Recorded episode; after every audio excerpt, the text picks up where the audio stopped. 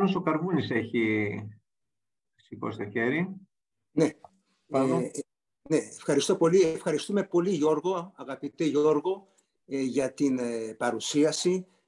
τα πράγματα ακούγονται αρκετά τρομακτικά και, και το μέλλον άδειλον. Εγώ ήθελα να κάνω την εξής ερώτηση.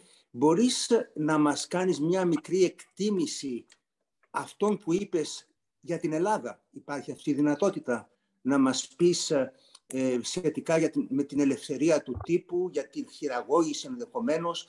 Έχεις μια εκτίμηση ε, σαν, ε, θα έλεγα, ε, υποπαράγωγο της ε, γενικής εικόνας που μας έδωσες για τους Big Tech. Ευχαριστώ. Δεν έχω τις ειδικές γνώσεις για την Ελλάδα, δηλαδή για να, για να το να προβάλλω αυτά που γίνονται σε ευρωπαϊκό επίπεδο ε, ειδικά για την, ε, για την Ελλάδα. Ε, σίγουρα όμως θα επηρεαστεί και το οτιδήποτε γίνεται εδώ. Ε, δηλαδή η κατάχρηση προσωπικών δεδομένων, οι ε, προσπάθειες αλλίωσης δημοκρατικών διαδικασιών. Σίγουρα αυτό θα έχει εφαρμογές και εδώ.